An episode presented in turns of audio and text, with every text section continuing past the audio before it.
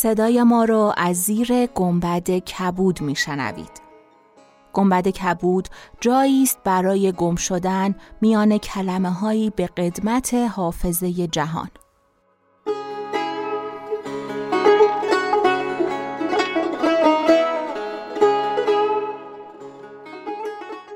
سلام من شقایق جهرومی و دوستانم شما را به زیافت نور و کلمه دعوت می‌کنیم به قسمت 68 م گنبد کبود گوش می‌کنید.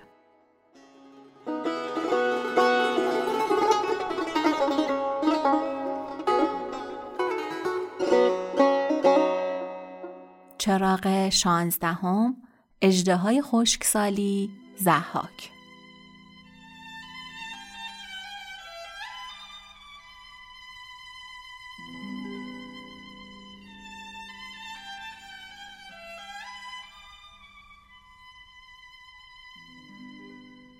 این اپیزود داریم در زمستان 1401 در تهران ضبط می‌کنیم. تهرانی که بعد از سالها از برف سپید پوش شده. همزمان زلزله خوی و ترکیه و عکس ها و اخبارشون و قیمت دلار و خب هیچ چیز هیچ چیز عادی نیست. برای عادی ترین تصمیمات زندگی دچار سردرگمی شدیم و همه ما مردم معمولی به درد مشترکی دچاریم. در عین حال ناچاریم به زندگی ادامه بدیم. اینجا در این چند چراغ گنبد کبود تا نوروز قرار از استوره ها بگیم. از داستان قدیم زحاک، فریدون آبتین، آناهیتا و اجده های خشکسالی.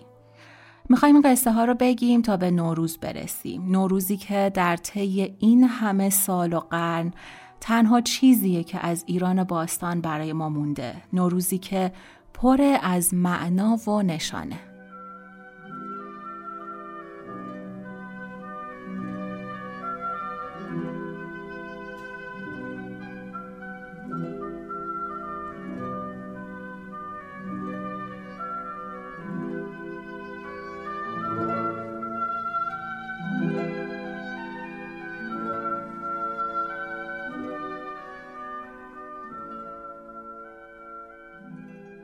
قصه رو شاید از مادر بزرگ ها زیاد شنیده باشیم.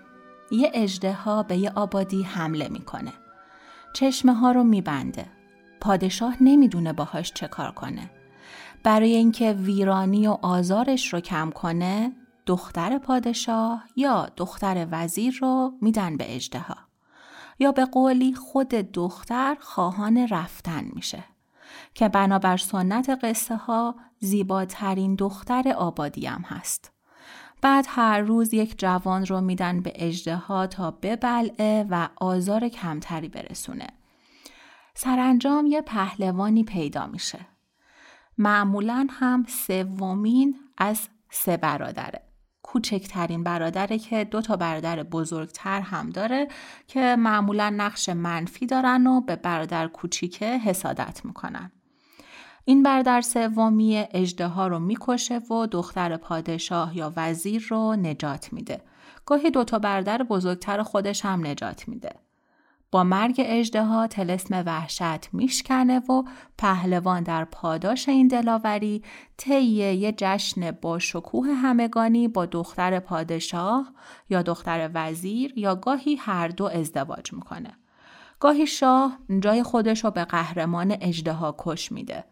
برکت و آسایش به آبادی برمیگرده. داستان زحاک، شهرناز، ارنواز با همه قدمت و معنایی که داره همین داستانه. پهلوانی که در پایان استوره به کشتن زحاک میاد فریدون آبتینه برادر سومی که از دو برادر بزرگتر خودش برتره گفتیم که برادر سومی نقش قهرمان داره و دوتا برادر بزرگتر نقش منفی دارن و به کوچیک حسادت می‌کنن. در شاهنامه عینا همچین صحنه ای رو داریم که دو برادر بزرگتر فریدون یه سنگی رو از بالای کوه به پایین میقلتونن و قصد جان فریدون رو دارن. صدای قلتیدن سنگ فریدون رو بیدار می‌کنه و با نگاه کردن فریدون به سنگ سنگ بر جای خودش می ایسته. فریدون میان دو برادر بزرگترش یعنی کتایون و برمایون که کتایون در شاهنامه به اسم کیانوش اومده چهره و حالت یه خدای باستانی رو داره. درست مثل خدای کهن هندی شیوا بر گاو سفیدی میشینه. نمی‌تونیم بگیم افسانه های هندی از ایران گرفته شده یا افسانه ایرانی از هند گرفته شده. استوره های هندی و ایرانی سرچشمه داستان مادر یا داستان بنیادین هزار و یک شبه. داستان بنیادین یعنی همون داستان شهریار و شهرزاد.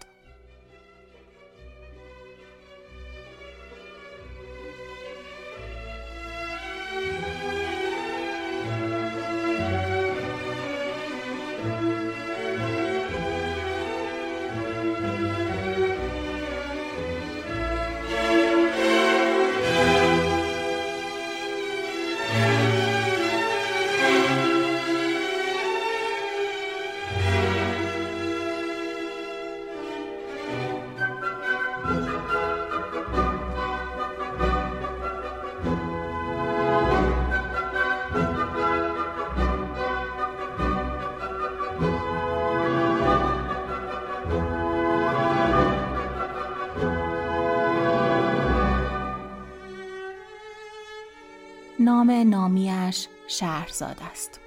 خواهری دارد دینازاد. دختران وزیرند گویا. پادشاه بدخیال را که هر شب با کرهی تزویج می کند و صبح می کشد چاره می جویند. این شهرزاد به تدبیر خود همسر وی می شود. یک شبه اما به یاری دینازاد. هزار شب سلطان را به سحر کلام در خواب می کند تا از کشتن دوشیزگان یادی نکند و اینطور هزار و یک جوان زن را از تیغ سیاف و جلاد خلاصی می بخشد و چشم ملک را می گشاید نیز بر کردار ناخوب خیشتنش تا پشیمان از پیش با جهان از سر مهرداد بازاید.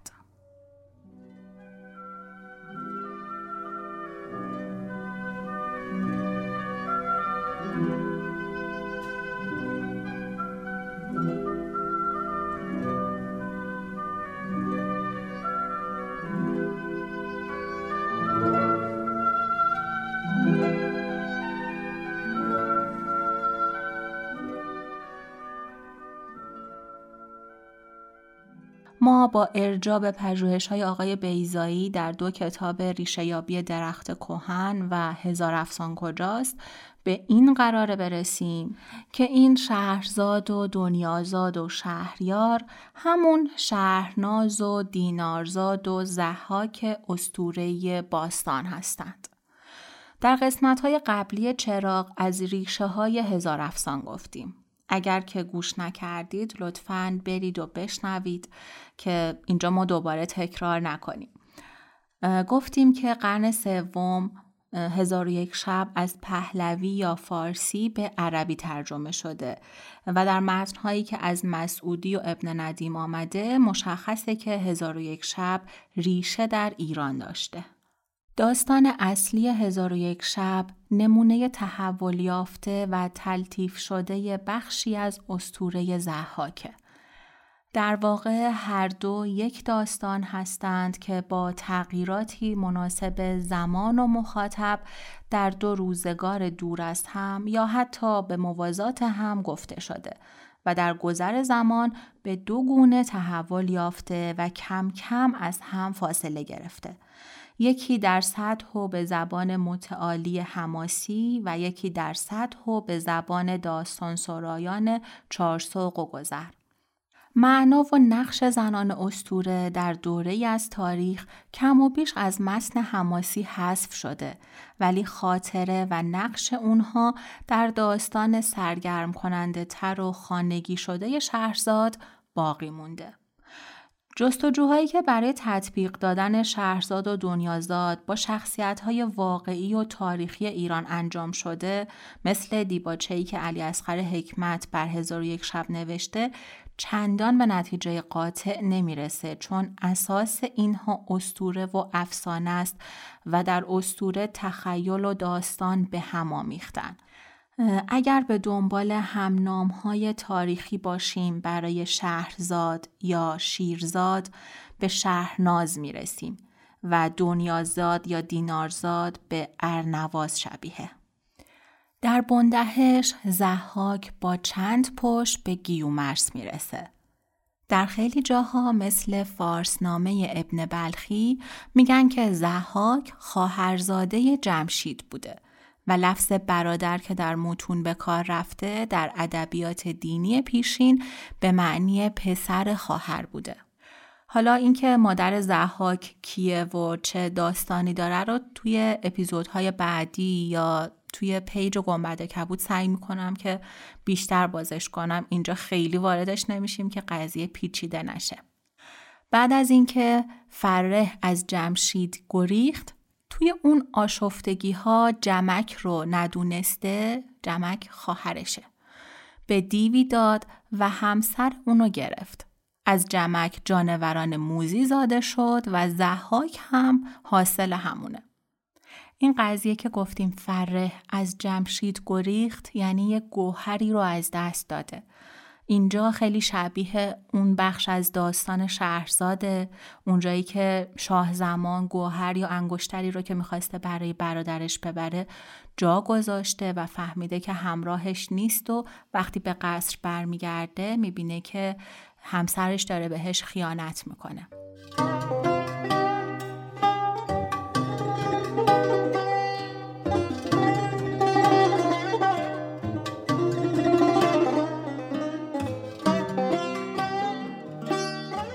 شاه زمان همان روز خرگاه بیرون فرستاده روز دیگر مملکت به وزیر خود سپرد و با وزیر برادر از شهر بیرون شد و در لشکرگاه فرود آمد. شبانگاه یادش آمد گوهری که به هدیه برادر برگزیده بود بر جای مانده. با دو تن از خواستان به شهر بازگشت و به قصرندر شد. خاتون را دید که با غلامک زنگی در آغوش یکدیگر خفتند ستاره به چشمندرش تیره شد.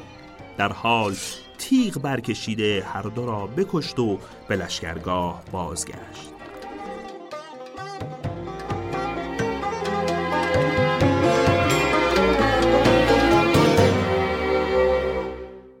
در شاهنامه زحاک در پایان کار خودش برای پراکندن ترس و جادو کردن مردمان به سوی هند میره. وقتی بعد از شنیدن گزارش ریشخند آمیز و برانگیزاننده پیشکارش سرزده به دژ برمیگرده می‌بینه که همسرانش شهرناز و ارنواز با فریدون در یک بسترن و خونش به جوش میاد و دست به دش نمی‌بره. دوباره برگشتیم به همون صحنه برگشتن شاه زمان که دقیقا این آغاز داستان بنیادین هزار یک شبه. موضوع غیبت شوهر و خیانت زن ظاهرا یه مضمون تکرار شونده مشترک بین بیشتر فرهنگ جهان و از جمله فرهنگ هند و ایرانیه. علی اصغر حکمت در دیباچه‌ای که بر هزار و یک شب نوشته داستان شهرزاد و شبیه یک کتاب قدیمی هندی به اسم کاساساریت ساگا را می‌دونه که سرگذشتی از خیانت زنهای دو شاهزاده برادر و سفر یکی از برادرها. خود همین داستان دو برادر که یکی ترک تخت شاهی می‌کنه و یکی تخت شاهی و ابزاری برای کینستانی می‌کنه می‌تونه در چشمانداز حماسی استورهی تعبیر آشفتگی و برافتادن سامان بشه. کنار جوی یک شاه یعنی جمع و برنشستن و کینجوی یک شاه دیگه یعنی زحاک. مقایسه دو برادر شاهزاده هزار یک شب شاه زمان و شهریار با جم و زحاک اتفاقی نیست. بیشتر نسبنامه های پس اسلامی در کار اینن که ببینن زحاک و جمشید از اصل و نسب یگانه به شمار میان. همونطور که پیشتر گفتیم میگن که زحاک خواهرزاده جمشید بوده. و از اونجایی که فرهنگ کتبی بار تدوین داستانهای چندگانه در هم تنیده رو می‌تونه به دوش بکشه و نه فرهنگ شفاهی که سوار بر حافظه فراره و خود به خود به سوی تمرکز و تفکیک میره ما خیلی متن مکتوب نداریم که بتونیم ریشه های اینها رو به راحتی پیدا کنیم. و از اونجایی که در هند ادبیات غیر دینی هم ثبت می شده شاید به خاطر همینه که داستان هزار و یک شب در هند زودتر نوشته شده و در ایران که فرهنگ غیر دینی سینه به سینه و شفاهی منتقل می شده دیرتر این داستان به شکل مکتوب درآمده. جشن سال نو جایگاه اساسی در آین قدیمی ایران داشته. این جشن همواره روی کشتن اجده تمرکز داشته که متاسفانه آثار این جشن در متنهای زرتشتی تقریبا محو شده به طوری که اگه بخوایم معنای اسطوره جشن سال نو ایرانی رو بفهمیم راهی نداریم جز مقایسه عناصر جشن هندی با سال نو. در هند چطور این جشن یک اجدهایی فرمانروای زندگی و خشکسالی در کشور برقراره. پهلوانی خداگونه پدیدار میشه. بر اجدها غلبه می‌کنه، آبها رو آزاد می‌کنه، به اسارت زنهایی که اجدها به بند کشیده پایان میده. اون وقته که باران از سر نو میباره و زمین رو بارور می‌کنه. خدای جوان که همون پهلوانه به ازدواج مقدس با زنهایی که رها کرده می‌پردازه. اسم این پهلوان در گذر زمان شاید براتون آشنا به نظر بیاد. به این پهلوان خدایی میگن ایندره. در ادبیات فارسی و اوستایی میگن دیو. لقبش کشنده دیو ورتره که در گذر زمان از زبان اوستایی به پهلوی، ارمنی و فارسی بدل شده و شده ورهام، وهرام، بهرام یعنی این ریشه اسم بهرام برمیگرده یه جورایی به اون پهلوان کشنده اجده خشکسالی این استوره را در سال نو در ایران و هند مثل یک نمایش آینی اجرا می کردن.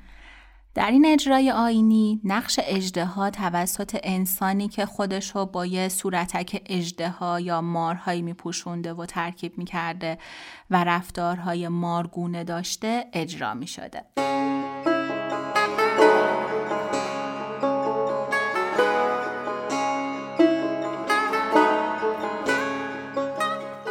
من تا اینجا سعی کردم خیلی خلاصه در مورد های خشکسالی بگم و نقش ای که داشته و شباهتی که به زحاک داره و شباهتی که به شهریار داره.